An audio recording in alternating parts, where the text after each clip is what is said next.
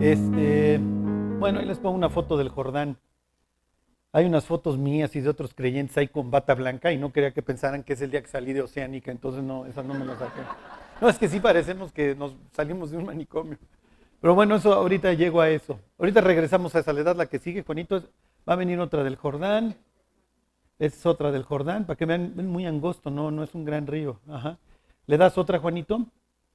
Eso sería una alberca ritual. Ahorita les explico qué tiene que ver eso. Mikve quiere decir en hebreo reunión de aguas, ¿ok? Así dice el Génesis 1. Y llamó Dios a la reunión de las aguas mares.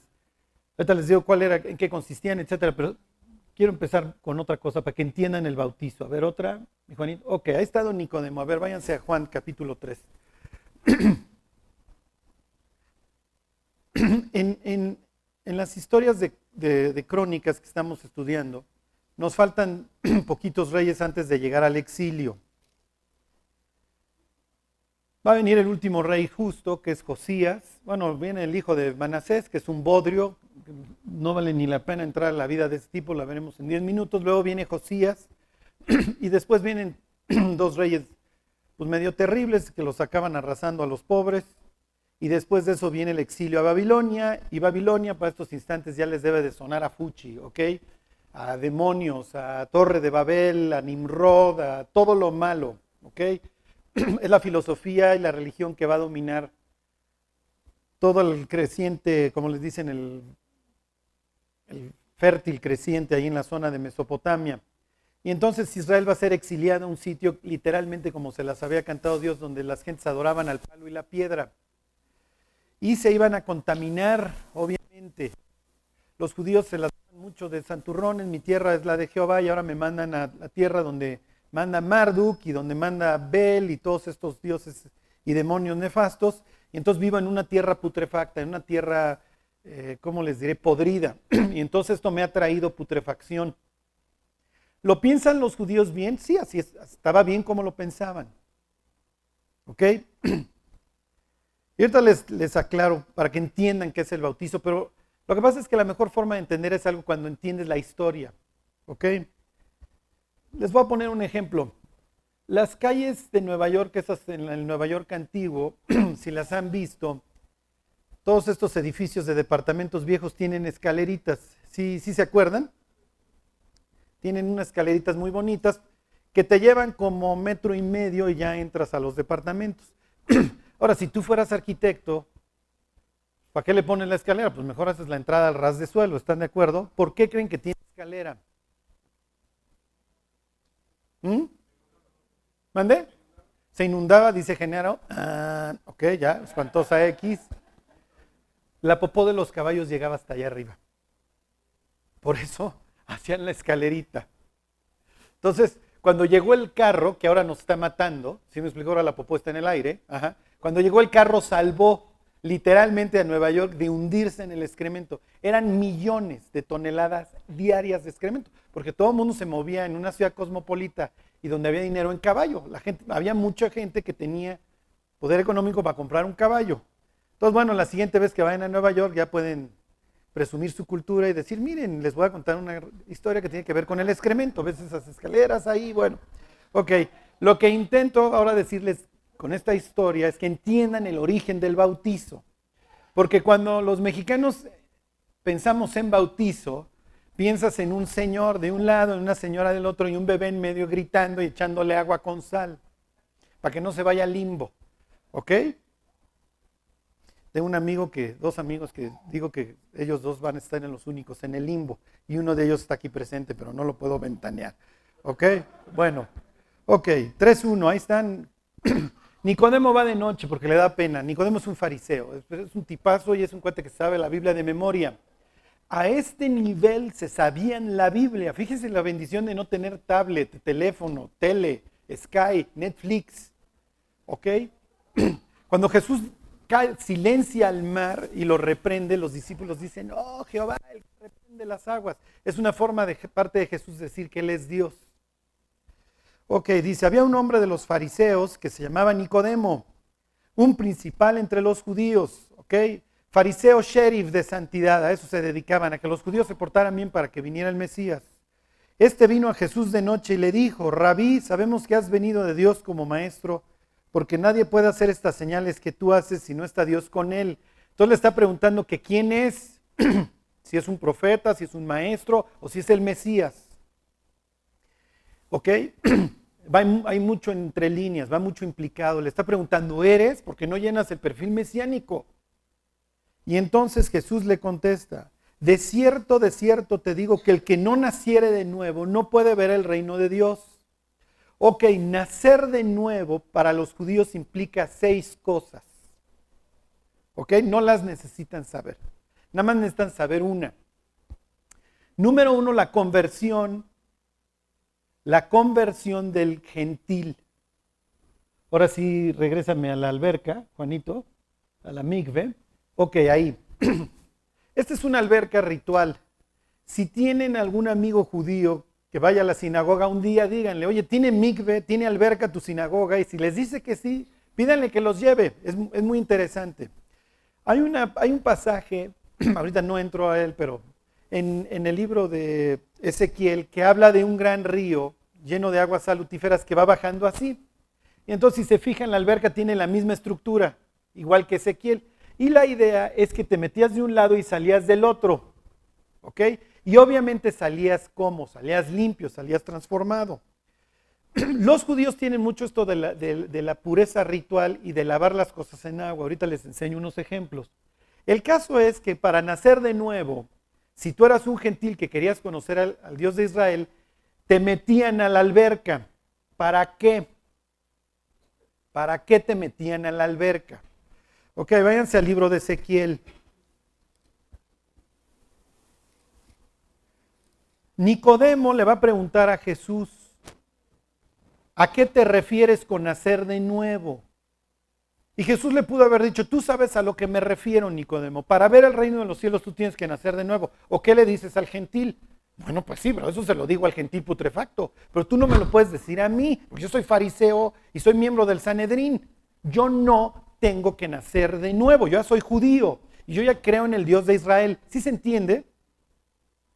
Ok, pero Dios cuando los manda a Babilonia en el exilio, es natural que los judíos se sienten que están en, una, en un país putrefacto, porque lo único que ven es demonios por todos lados. Y entonces Dios le habla al profeta Ezequiel y le dice que les diga a los judíos que están en el exilio que los va a hacer regresar que les va a perdonar el castigo, pero que cuando los regrese de Babilonia hay que, hay que bañarlos porque vienen de una tierra mala. ¿Se acuerdan que para los hebreos, y no solamente para los hebreos, para los antiguos, los dioses son locales? El dios Jehová gobierna esta tierra, Marducacá, Bala allá en el norte a los fenicios, los amonitas tienen a sus dioses, los moabitas tienen a su dios, cada quien adora a su dios y cada quien espera que su dios salga vencedor en las guerras. Pero como yo habito en la tierra de Marduk ahora, en la tierra de Babel, pues entonces el Dios que gobierna acá es este, y entonces este Dios me está trayendo influencia y yo me estoy contaminando. Y entonces venía esta promesa muy famosa. Fíjense, 36, 26. Os daré corazón nuevo los cristianos cuando testificamos siempre usamos, bueno, muchas veces usamos este versículo para enseñarle a las personas que necesitan un nuevo corazón. El problema no radica en sus circunstancias, radica en su corazón. Y entonces les decimos esta promesa. Oye, Charlie, está bien usarla, por supuesto que está bien, hombre. Pero realmente es una promesa que le está dando Dios a su pueblo exiliado en la tierra de Babilonia. Entonces le dice, os daré corazón nuevo y pondré espíritu nuevo dentro de vosotros y quitaré de vuestra carne el corazón de piedra y os daré un corazón de carne y pondré dentro de vosotros mi espíritu y haré que andéis en mis estatutos y los pongáis por obra. Muy bien, te voy a dar un nuevo espíritu. Pero arriba no solamente les promete un nuevo corazón y un nuevo espíritu, fíjense lo que les promete en el 25. Esparciré sobre vosotros agua limpia y seréis limpiados de todas vuestras inmundicias y de todos vuestros ídolos os limpiaré, porque fuiste a la tierra de los ídolos. Y os daré corazón nuevo y pondré dentro de vosotros mi espíritu. ¿Ok? Ahora sí, regresense al capítulo 3 de Juan.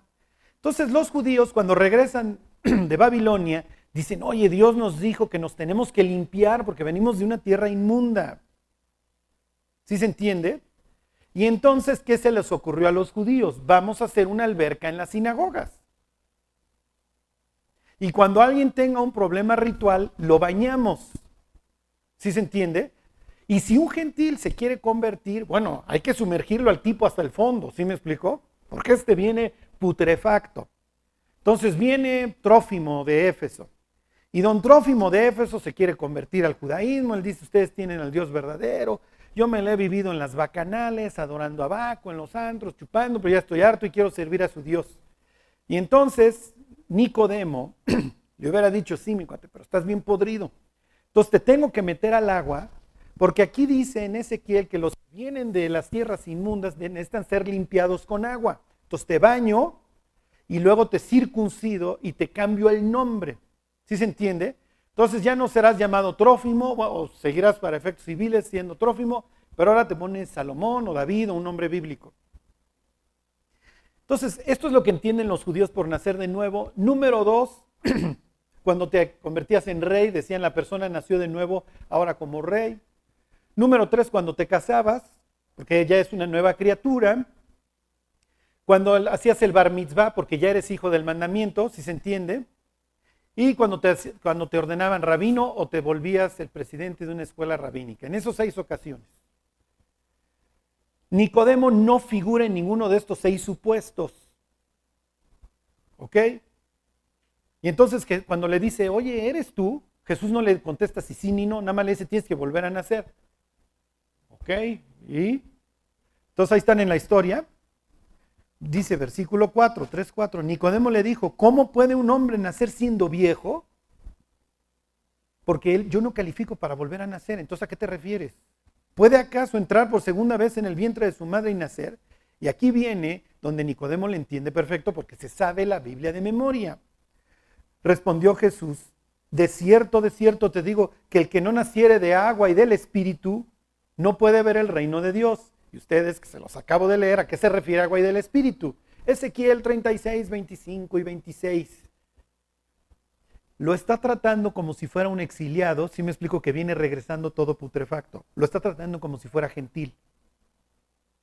¿Sí se entiende? Entonces le está diciendo, mira Nicodemo, hay niveles, hasta, entre los peceros hay rutas, mi cuate. Yo estoy acá y tú estás acá. Y si tú quieres acceder a mi reino, te tienes que volver a nacer, no porque hayas nacido judío y practiques la ley, ya te vas a ir al cielo. Te tengo que purificar. Pero no es simplemente meterte a una alberca, porque meterte a una alberca no cambia nada. Tienes que nacer de dónde? De acá. ¿Sí se entiende? Ok, pero como en la antigüedad, acuérdense, la idea era comunicarse a través de ritos para que permanecieran a lo largo de la historia, era como memotecnia, las gentes actuaban las cosas. Entonces, para simbolizar que te convertiste al Dios de Israel, te baño, el trófimo, si se bañaba o no, es lo más irrelevante. Sí me explicó, pero la idea es hacer todo un evento para que entiendas, trófimo, que te estoy limpiando de tu vida pasada. Terminen la frase, y olvidarás tu miseria, o te acordarás de ella como que, como de aguas que pasaron. Ok, Juan el Bautista lo entiende. A ver, pónganme. Ahora regrésate unas, vete al Jordán, mi Juanito. Váyanse al Evangelio de Marcos. Juan el Bautista entiende esto del baño ritual. Juan el Bautista no baña gentiles, baña judíos. ¿Por qué?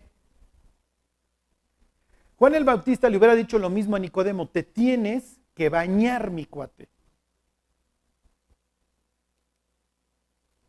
Te tengo que limpiar.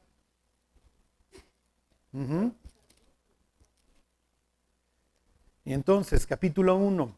Y miren, del bautizo nos podemos echar horas y horas porque todo el Nuevo Testamento habla del bautizo. Así, arranca el libro de Hechos, así arrancan los cuatro evangelios. y Pablo se la Biblia hablando del, del bautizo. Dice, versículo 4. Bautizaba a Juan en el desierto y predicaba el bautismo de arrepentimiento para perdón de pecados. Ok, mis queridos escribas bíblicos, ¿qué piensa un judío en desierto? A ver, hay un libro de la Biblia que trata de todo esto. ¿Eh? ¿Dónde estuvo Israel 40 años? En el desierto, para luego venir a la conquista. Y cuando van a conquistar la tierra prometida, ¿con qué se topan? Con el Jordán. Y entonces Dios detiene el Jordán y cruzan. Ok, Juan se lleva a las personas, no es que se las lleve, pero se va al desierto a predicar. Ahí viene el Mesías, vamos a la tierra prometida. No en sentido físico, sino que ahí viene el reino de los cielos. Y así como Israel para la conquista cruzó el Jordán, vénganse y bañense porque va a venir el Mesías y mi responsabilidad, mi currículum que está descrito en el libro de Malaquías implica que yo tengo que lavar a las personas, prepararlas. Y Dios no me los puede encontrar todos cochinos. Imagínense que supiéramos el día que va a venir Cristo. Y entonces yo les dijera, oigan, miren, Cristo viene mañana, vámonos todos a chupar, mis cuates. Si me explico, pues viene mañana, vamos a ponernos el último cohete. ¿Qué dirían? ¿Y qué? ¿Que nos agarren el vómito? No, pues al contrario. Vamos a tirar la tele, de, si me explico, vamos a estar en oración. Cuando llegue el Señor, oiga, Señor, pues estábamos esperando. Es lo que pretende Juan. Y entonces Juan se dedica a purificar a las personas en el agua. Fíjense. Versículo 5. Y salían a él toda la provincia de Judea y todos los de Jerusalén y eran bautizados por él en el río Jordán, confesando sus pecados. La palabra griega es baptizo, que viene de bapto, que quiere decir meter en agua. Tres veces se usa esta palabra cuando le dice, y esto no lo vimos la semana pasada, pero bueno, le dice una persona que está en el infierno a Abraham, dile a fulanito que está junto a ti, Lázaro, que meta su dedo en agua. O Jesús dice, el que mete su pan conmigo, eh, el que remoja su pan conmigo en la palabra bapto. O teñir, teñir. ¿Sí se entiende? Implica sumergir para que me entiendan. Entonces venían las personas y confesaban sus faltas. es lo que ustedes van a hacer en dos domingos y queremos detalles, ¿no es cierto? ¿Ok? No. Obviamente no llegaban y se ventaneaban, ¿ok? Pero sí llegaban y decían, he sido infiel al Dios de Israel, pero sé que viene el Mesías y sé que Él viene anunciando el camino de la verdad y yo quiero que el Mesías me encuentre bien. Era una especie de avivamiento lo que estaba viviendo Israel con Juan. Y entonces ya acababan de decir sus cosas y Juan los sumergía, volvían a salir, entonces decía, estás limpio. Y además, como es un río cuya agua está corriendo, tus faltas ya, como aguas que pasaron, ya estás limpio, sal, ve a la conquista. El mar rojo implica que ya no sé qué hacer con mi vida y entonces Dios sácame porque soy un esclavo y acabé en Egipto. Entonces se abre el mar y cruzan, porque ya no veo lo duro sino lo tupido. El Jordán implica otra cosa, también se abre, pero esta vez porque voy a conquistar. Ya no soy, ya no soy el fugitivo que viene huyendo de sus pecados con la vida deshecha. Ahora soy la persona que tiene que asaltar las puertas del infierno. ¿Sí se entiende? Ok. Vamos a lo importante. Lo único que importa en el momento de ser bautizado es que tú quieras que tu vida sea distinta. Porque meterse en el agua no hace absolutamente nada. Y ahorita les digo realmente en qué acabó el bautizo. Ahorita les estoy explicando cómo es un ritual de purificación para los judíos porque están esperando que venga el Mesías y lo que ellos pensaban acerca del bautismo. ¿Por qué me bautizo? Porque Ezequiel 36, 25 y 26 decía que nos teníamos que bañar por todas nuestras inmundicias que traíamos de Babilonia. Lo mantuvimos la tradición y entonces los judíos practicaban el bautismo. Entre ellos cuando, cuando tenían alguna falta y se querían limpiar o cuando se convertía el gentil. ¿Hasta acá van bien? Entonces, para quitar ídolos, para que me entiendan, es un sacate espiritual. Pero sucede que Juan está bautizando. ¿Sí les dije que fueran a Lucas? A ver, váyanse a Lucas este 3.7. Lo único que importa, porque además, ahorita lo vamos a ver, los apóstoles asocian la conversión con el bautizo. Ahorita es asociar, sí, hasta cierto punto una conversión, o no necesariamente una conversión, sino una purificación. Imagínense que pues, tienes meses de convertido, estás feliz y vas, caes en el antro, te pones un cohete de aquellos Y al otro día no puedes abrir los ojos. No digo de la cruda, sino de que te sientes nefasto. Dices, le fallé a Dios, di un pésimo testimonio. ¿Por qué lo hice?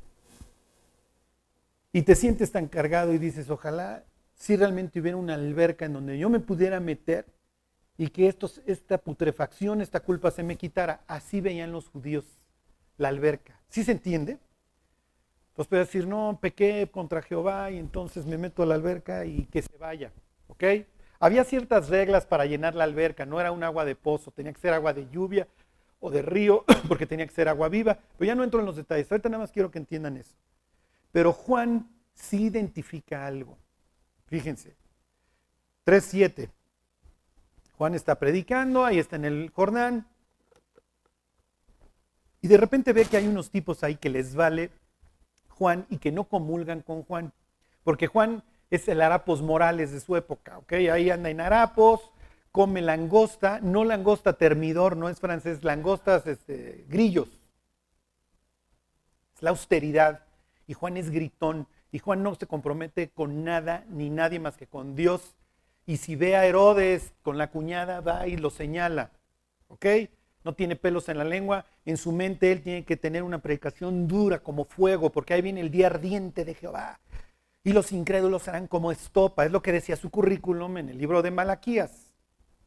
Y entonces ahí está Juan, bien feliz. Imagínense que viene el publicano y dice, no, a todo el mundo le he robado, pero desde hoy Dios perdóname, ya no, voy a, ya no voy a robarle a nadie. Entonces Juan lo abrazaba, bien mi cuate, ¿no? Venía la chava con la vida inmoral y entonces no, he vivido una vida de disolución, pero aquí mis faltas se van, se borran. Perdóname Dios, quiero recibir al Mesías, pásele mija. Y de repente llegaba el fariseo y Juan histérico, ¿qué haces tú aquí mi cuate? ¿O qué nos vas a confesar? Pues yo no tengo nada que confesar, pues entonces te me largas del Jordán, casi casi. Fíjense, 3.7. Y decía a las multitudes que salían para ser bautizadas por él, generación de víboras, o sea, este tipo sí no tenía pelos en la lengua, ¿ok? ¿Quién nos enseñó a huir de la ira venidera? ¿Quién te dijo que te vas a librar del infierno por venirte a sumergir? Haced pues, y aquí está lo importante, frutos dignos de arrepentimiento. Aquí ya empieza a asociar Juan el bautizo con un volverse de sus pecados. ¿Sí se entiende? Y la nueva vida tiene que producir frutos. La persona que va, se bautiza y dice, ay no, es que Dios me, Dios me cambió y hoy quiero hacer una manifestación pública y sale a vivir al antro y sale a vivir como el mundo, no dio fruto. Luego entonces no hay vida. Luego entonces esa persona sigue siendo incrédula. No cree en la ira de Dios. Por eso Juan les dice, ¿quién te dijo que te puedes escapar del infierno? ¿De dónde sacas que la vas a librar por practicar una religión o haberte sumergido o haberte ido al Tíbet o lo que tú quieras? Debe de haber fruto. Lo que pasa es que a veces pensamos que porque voy a una iglesia, porque hago esto o hago aquello, soy hijo de fulano, me voy a ir al cielo. Los judíos pensaban que por ser descendientes de Abraham se iban al cielo.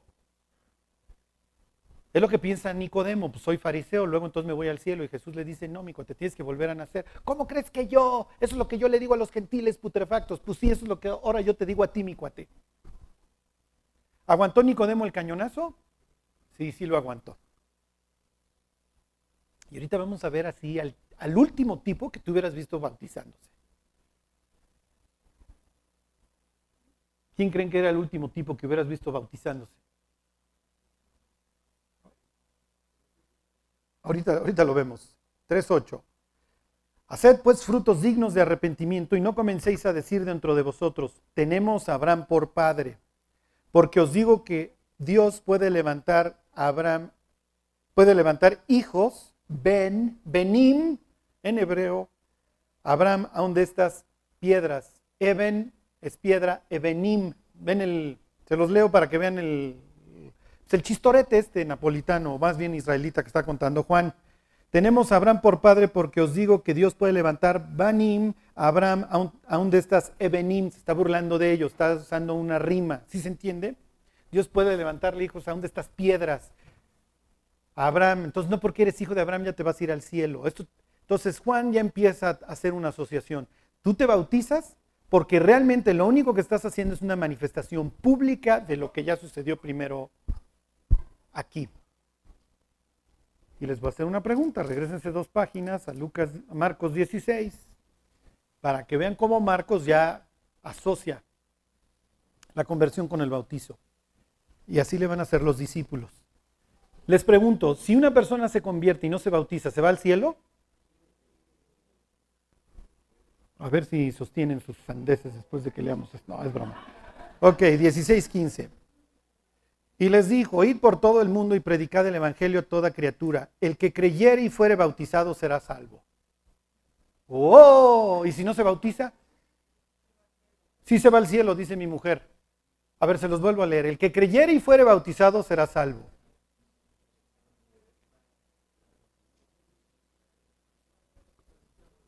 Ah, ya le leyeron más adelante, ¿va? Mas el que no creyere será condenado. Lo que les quiero hacer, obviamente, si ya están condenando al pobre bandido este que estaba junto a Jesús. Oye, acuérdate de mí cuando estés en tu reino. Pues nunca te bautizaste, mi cuate, así que ya bailaste break. Bueno, continuamos con. Pues no. Sí, claro. Lo que les decía, por eso fue pertinente la pregunta de Ceci. Los niños, de ellos es el reino de los cielos. ¿Qué dices? Ahorita les explico cuándo empieza esto en el agua, de echarle agua a las personas. ¿Ok? Pero tú si me dejas continuar, pero no, es broma. ahorita les explico lo de los infantes y eso. Ok. Fíjense cómo se empieza a asociar ya el hecho de que la conversión va atada al bautizo. ¿Sí se entiende? Ok, váyanse al libro de Hechos. En el libro de Hechos, todo el tiempo, todo el tiempo se asocia la conversión con el bautizo te convertías, te bautizabas. A ver, eso, el libro de Hechos se va a encontrar chorrocientos de ejemplos. A ver, váyanse este, a 8, capítulo 8, versículo 8. ¿Por qué? Porque el bautizo deja de ser solamente un baño ritual para convertirse en una manifestación pública. Y luego vamos a migrar todavía a otra cosa, porque el bautismo es hoy otra cosa, ¿eh? Pero va implicando siempre. Hagan de cuenta que permanece lo primero, pero le fueron añadiendo cosas al bautizo. Fíjense, ahí están 8.26. Dice, un ángel del Señor habló a Felipe diciendo, ahí está Felipe el evangelista, ¿sí? levántate y ve hacia el sur por el camino que desciende de Jerusalén a Gaza el cual es desierto. Entonces él se levantó y fue. Y sucedió que un etíope, eunuco, funcionario de Candace, reina de los etíopes, el cual estaba sobre sus tesoros y había venido a Jerusalén para adorar. Este es uno de los tantos tipos que, venían, que eran gentiles que venían a adorar a Dios. Había unos que llevaban a cabo la conversión total, había otros que les llamaban los temerosos de Dios, como este cuate. Entonces iban a adorar al Dios de Israel y amaban a Dios. Y ahí va el tipo leyendo su Biblia, ¿se acuerdan? Fíjense, versículo 32. El pasaje de la escritura que leía era este. Como oveja a la muerte fue llevado, y como cordero mudo delante del que lo trasquila, así no abrió su boca. Entonces está leyendo Isaías 53, mas él herido fue por nuestras rebeliones, bla, bla, bla. Y entonces le dice, versículo 34, le pregunta a Felipe, te ruego que me digas de quién dice el profeta esto, de sí mismo o de algún otro. Entonces Felipe, abriendo su boca y comenzando desde esta escritura, le anunció el Evangelio de Jesús y entonces el cuate se convierte. Y entonces le dice, oye, pues yo ya creo en lo que tú crees, Felipe, quiero ser parte del reino de Dios. Y entonces le dice, para ser parte, ¿ok? Tienes que hacer una manifestación pública ¿Ok? Y entonces le dice, fíjense, versículo 36, y yendo por el camino llegaron a cierta agua, y dijo el eunuco, aquí hay agua, ¿qué impide que yo sea bautizado? O sea, ¿me puedo bautizar? ¿Hay algo que hay que hacer? No, pues ya creíste. El único requisito para bautizarte es este, el que sigue. Felipe dijo, si crees de todo corazón, bien puedes. Y le contesta el otro, creo que Jesús es el Hijo de Dios. Y entonces se bajaron y lo bautiza en ese instante. ¿Ok? A ver, les pongo ahí, eh, siguiente, a ver, capítulo 10, Versículo 47, les doy el contexto. Pedro le está predicando a unos gentiles que se convierten, ahí en Hechos 10:47. Y entonces ya les está hablando del Evangelio y todos estos se convierten y entonces dice Pedro, pues estos cosas ya se convirtieron, pues vamos a bañarlos. Ya no tanto a bañarlos, vamos a integrarlos. Y ahorita les hago un resumen de qué implica el bautizo, ¿ok? 10.47. Entonces respondió Pedro, ¿puede acaso alguno impedir el agua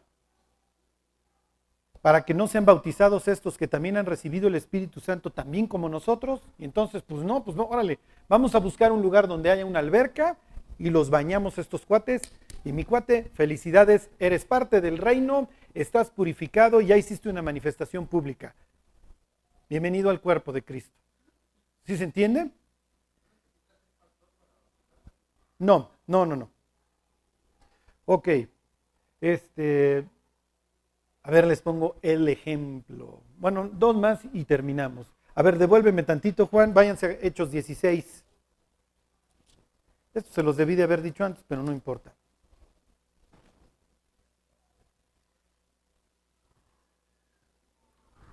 Mira, ponme más adelante, mi Juan. Más, más. Ok, aquí. Esto es Filipos, esto es un río en Filipos, ¿ok? Filipos estaba ahí en la provincia de Macedonia. Aquí estamos territorio gentil. Entonces dice, versículo, está Pablo en Filipos y dice 6, 16, 13. Y un día de reposo salimos fuera de la puerta, junto al río, donde solía hacerse la oración, y sentándonos hablamos a las mujeres que se habían reunido. Los judíos cuando no tenían sinagoga, ¿dónde hacían su reunión? Pues junto al río por si alguien se tenía que bañar ese día. ¿Sí se entiende? Por si había que, se convertía un gentil, como en este caso Lidia, bueno, pues de una vez, ¿sí me explicó? Te baño, entonces quedas limpio. Se los pongo como ejemplo para que vean la mente de Pablo. Ok, váyanse a 22. Y ahorita les digo qué implica para nosotros el bautizo y qué es lo que van a hacer ese domingo. Pablo se acaba de convertir Pablo no se llama Pablo, Pablo se llama Saúl y es un fariseo. Los fariseos ya volvieron, no necesitan volver a nacer, ya son hijos de Abraham. A menos de que el día de su bar mitzvah se vuelven una nueva criatura. Es lo que dice Pablo en 2 Corintios 5, 17. De modo que si alguno está en Cristo, ¿qué? Nueva criatura es. El judío se convertía en una nueva criatura, les digo, cuando lo volvía en rey o cuando se casaba o cuando alcanzaba la madurez de edad. Ya, ya no eres el niño, ya. Ahora eres una nueva criatura, eres otra persona, ya eres el responsable. ¿Sí se entiende? Ok. Entonces, el hecho de que Saúl, el fariseo, llegue a otro tipo y le dijera bautízate, es la peor humillación. Porque lo que te estoy diciendo es que has vivido separado de Dios, has creído que por tu religiosidad la hacías, mi cuate, pero tienes pecado como cualquier otra persona y te tienes que sumergir y te tienes que limpiar. Cuando Jesús le dice a Nicodemo, que es realmente un hombre ejemplar, tienes que volver a nacer, le está tirando un cañonazo. Porque Nicodemo le puede haber dicho, soy un tipo ejemplar. ¿eh? Le pudo haber dado la típica excusa de yo no mato, yo no robo, yo soy bueno, yo ayudo. Pero Nicodemo, sí tienes razón. Sí, sí he pecado. Sí he pecado. Y el pecado de los fariseos era uno repugnante. Dice la Biblia que la soberbia para Dios es como humo que le hace, que le entra a los ojos. Llega Ananías, un cuate X, bueno, un buen creyente, pero para ojos de Pablo es un ignorantazo ahí que no sabe nada. Y llega Ananías y le dice lo siguiente. Versículo 16, 22, 16. Ahora pues, ¿por qué te detienes? Levántate y bautízate purifícate, Pablo, de tus pecados. Y lava tus pecados invocando su nombre. Entonces aquí tienen otra vez una asociación entre el bautizo y la salvación. Bueno, los apóstoles siguieron bautizando a los nuevos creyentes y lo mismo los discípulos de los apóstoles. ¿En qué se convirtió el bautizo con el paso del tiempo? En una manifestación pública de que te volvías cristiano. Ya no era tanto de que te lavo de tus pecados, sino de que te vuelvo parte del cuerpo. ¿Sí se entiende? ¿Por qué? Porque la Biblia nos asociaba de que fuimos bautizados en Cristo. Entonces ahora me identifico con Cristo. Entonces, hagan de cuenta que había, por ejemplo, en la época de la persecución, iglesias en donde llegaba alguien nuevo y no lo bautizaban inmediatamente, sino que le decían, mira, en seis meses te bautizo y ya te hago parte de la iglesia, porque antes no sé si estoy bautizando a un espía. ¿Sí se entiende? Entonces el bautizo se convirtió en una forma de manifestación pública. Felicidades, qué bueno. ¿Qué sucedió y cómo lo vemos hoy a nuestros días? Entonces ahí les va. El bautizo se asociaba primero con la purificación de los judíos, luego que ya eres parte de la iglesia, luego con una manifestación pública y luego un rito para la edificación de la iglesia. Así lo vemos nosotros. Los cristianos hoy en día vemos el bautizo como un rito en donde la iglesia es edificada escuchando los testimonios de los creyentes y en donde el rito tiene por objeto estimular al que se bautiza para que viva una vida distinta, que reconozca que su vida pasada está muerta y que su vida no puede seguir siendo igual. ¿Sí se entiende? Charlie, yo me quiero bautizar. Si te quieres bautizar es por algo, porque quieres decirle al mundo, oigan, yo soy parte de este cuerpo, quiero decirles que mi vida pasada quedó sepultada y que ando en vida nueva. ¿La vida nueva es perfecta? No pero sí tengo el anhelo de ser cada día mejor. ¿Sí se entiende? Porque luego dicen, oye Charlie, mi hijo tiene 10 años, ¿se puede bautizar? No tiene ningún caso. Qué bueno, si es salvo, qué bueno, pero denle chance que cumpla 13, 14, para que sea lo suficiente maduro. ¿Sí me explicó? Para que entienda el, el compromiso que está adquiriendo frente al resto. Porque es muy triste ver a las personas bautizarse y luego vivir en el oso total y vivir en el mundo y decir, oye, ¿no que te habías muerto? Porque tu viejo ser lo dejaste sepultado, ¿no? Y desgraciadamente muchas veces vamos a la tumba a, regresarlo. ¿sí? Y andamos ahí tipo Michael Jackson en el thriller con el cadáver que apesta. Ok, váyanse a Romanos y ahí terminamos, Romanos 6. Bueno, pues Dios tuvo mucha gracia, nos perdonó y donde abundó el pecado, sobreabundó la gracia. Pues entonces vamos a seguir pecando para que haya más gracia. No.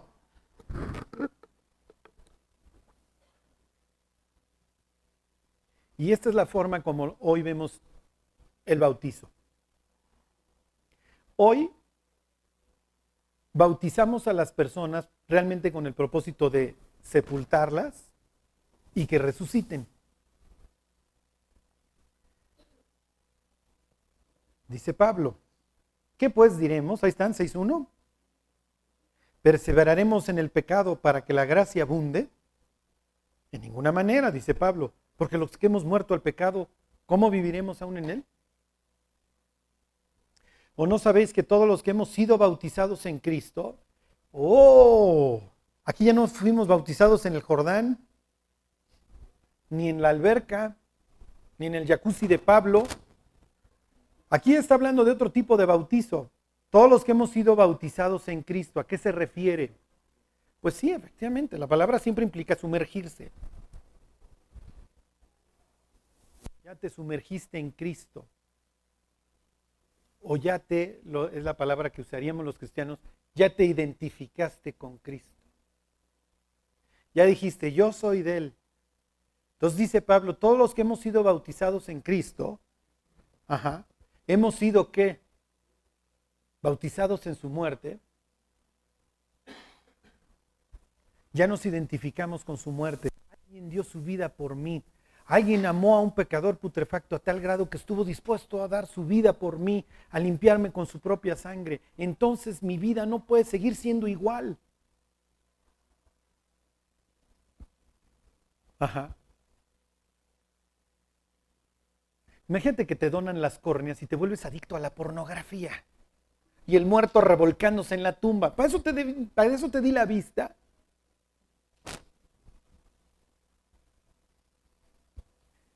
Cuando Dios dice, te di una nueva vida, ¿en qué la vas a usar? Tiene que haber frutos dignos de arrepentimiento, si no, no funciona. Si no, no crees que tu vida estaba perdida, si no, no crees que ibas al infierno, si no crees que el de al lado va al infierno. Si nosotros creemos que el de al lado va a ir al infierno, ¿cómo debemos vivir? Pues con temor. Como dice Pablo, con temor y temblor, porque yo no le puedo dar un testimonio malo al de al lado porque lo estoy mandando al infierno. Porque si él ve que a mí me valen los mandamientos de Dios, pues él que va a pensar que no es tan grave.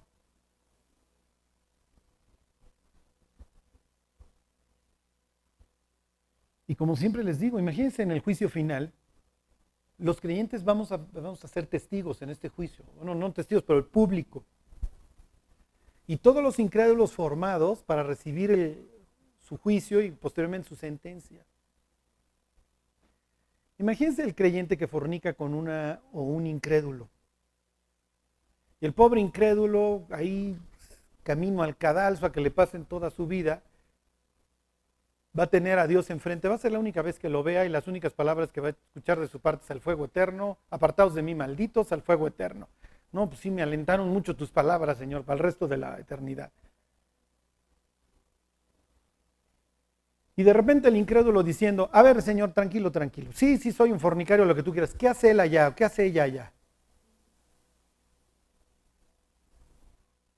Y Dios diciendo, pues es que se arrepintió y... Sí, sí, pues ya se había arrepentido, ¿no? Bueno, es que se arrepintió y la salvé. Imagínense, ¿por qué nunca fuiste firme? ¿Por qué nunca me dijiste? Al contrario, ¿por qué me usaste? ¿Y qué va, y qué va a hacer la persona en ese instante? O sea, imagínense, ya no vamos a experimentar vergüenza, en el cielo ya no se experimenta vergüenza. Y el juicio y la muerte se enfrentan de forma individual. Pero esto se los digo para que tengamos cuidado de las personas que nos rodean. Porque somos la medida de Cristo para otras personas. Y como dice Pablo, a ver, señores, si ya nos identificamos con Cristo y ya nos identificamos con su muerte, es para que nosotros andemos en vida nueva. Con nuestras fallas, sí. No, no somos perfectos. Y vamos a estar luchando y Dios nos va a tener que estar disciplinando y corrigiendo pero tenemos que partir de la base que el infierno es real y que Cristo nos salvó del infierno, que nos perdonó y que la persona que éramos quedó sepultada. Y sí es cierto. Por eso es que ahora leemos la Biblia. Por eso, ¿cuándo te ibas a levantar en la cruz a leer la Biblia? ¿Cuándo ibas a tener anhelo de decirle al, de al, otro, al otro que Dios lo ama? ¿Cuándo ibas a tener el anhelo de orar? De darle gracias a Dios de tener una vida distinta, cuándo ibas a experimentar gozo, cuándo ibas a experimentar paz. La vida nueva es real, es algo tangible, la experimentamos, no somos la misma persona. Fíjense, versículo 4. Fíjense en lo que ahora asocia Pablo el bautizo. Porque somos sepultados juntamente con él para muerte por el bautismo entonces Pablo dice, sí, muchachos, eso era antes. Bueno, no es que era antes, pero antes lo veíamos así, como un baño ritual, te sumergías, quedabas bien limpio. Pero hoy es mucho más grave. Hoy cuando eres bautizado te estás identificando con Cristo en su muerte para una resurrección. Se los vuelvo a leer 6.4, porque los que somos sepultados juntamente, dice, porque somos sepultados juntamente con Él para muerte por el bautismo, a fin de que como Cristo resucitó de los muertos por la gloria del Padre, así también nosotros andemos en vida nueva.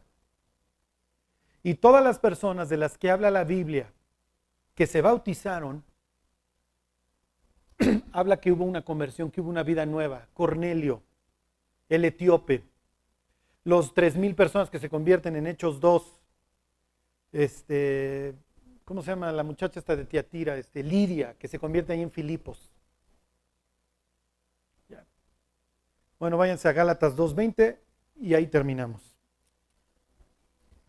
La próxima semana les cuento o les digo cómo van a contar su testimonio. Como les digo, no tienen que salir a decir, no, y cargué la 38 y vi sucesos en la pared de atrás. No, no tienes que entrar a detalles. Lo que realmente nos interesa, y esta es la última acepción del bautizo, es que nos cuentes lo que Dios ha hecho en tu vida. ¿Cómo conociste a Dios? ¿Qué es lo que escuchaste? No hay nada más edificante que escuchar testimonios. ¿eh? Los que ya se bautizaron, vengan, porque van a escuchar los testimonios de las personas. ¿Qué les dije? ¿Gálatas qué? Gálatas 2.20. Con Cristo estoy juntamente crucificado. Que ya nos identificamos con Él, nos fuimos bautizados en su muerte. Y ya no vivo yo, mas vive Cristo en mí. Y lo que ahora vivo en la carne, lo vivo en la fe del Hijo de Dios, el cual me amó y se entregó a sí mismo por mí. La persona que eras está sepultada, está crucificada. Ya no vives tú, ahora vive Cristo en ti.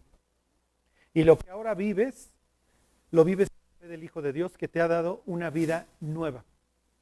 Charlie, si yo no tengo una vida nueva, si no tienes vida nueva, no tienes vida. Te tienes que convertir.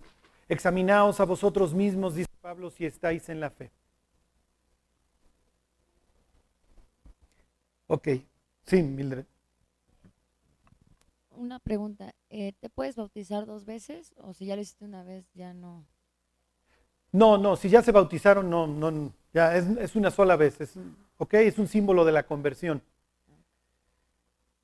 Miren, les termino de decir, el Evangelio corrió como lumbre posteriormente al norte, al norte de Europa. Imagínense que, bueno, pues ya me, me convertí, bautícenme, y tienes a Hans Larsson a menos 4 grados centígrados. Pues hagan un hueco ahí en el hielo y metan a Hans. ¿Y qué sucedía con Hans? Que lo metían y ya no volvía a salir, se moría. ¿Ok? Y el bautizo implicaba que ya eres parte del cuerpo. Entonces, ¿qué hacían con Hans? Bueno, Hans, mira, no te puedo, no te puedo sumergir ahorita, porque te mato. Entonces, te echo agua. ¿Sí me explico? Entonces rociaban, así es como nació el bautizo, echando, rociando a las personas.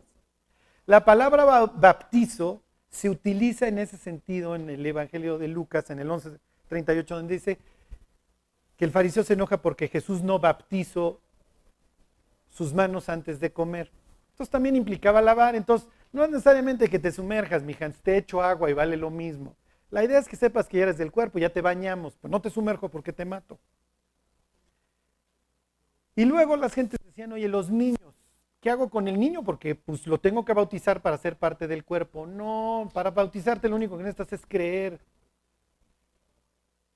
¿Ok? Pero para que fuera parte del cuerpo, luego les empezaban a echar aguas desde chiquitos para que fuera parte de la iglesia servía, no sirve de nada. Porque la única, todas las personas que ustedes lean en la Biblia que se bautizan, entran por su propio pie. Y así es como degeneró en el bautizo de los bebés, que no tiene nada que ver.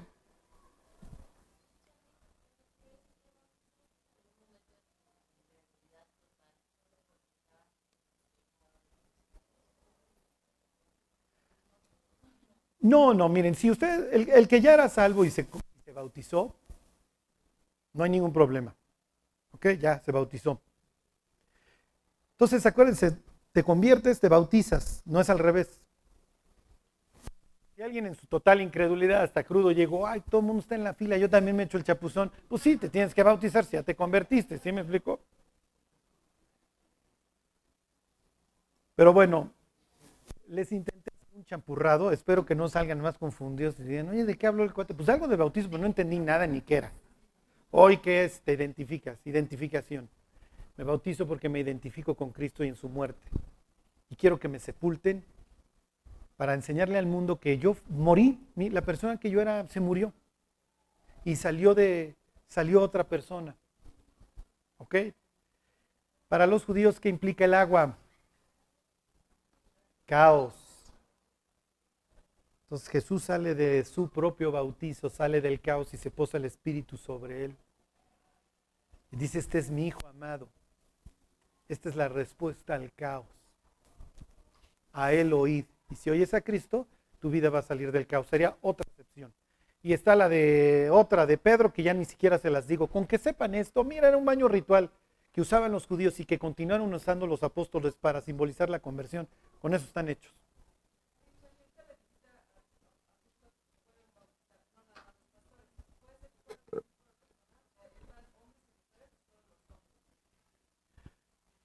Miren, en la Biblia siempre van a ser hombres los que están bautizando a las personas. Miren, realmente lo que pasa es que,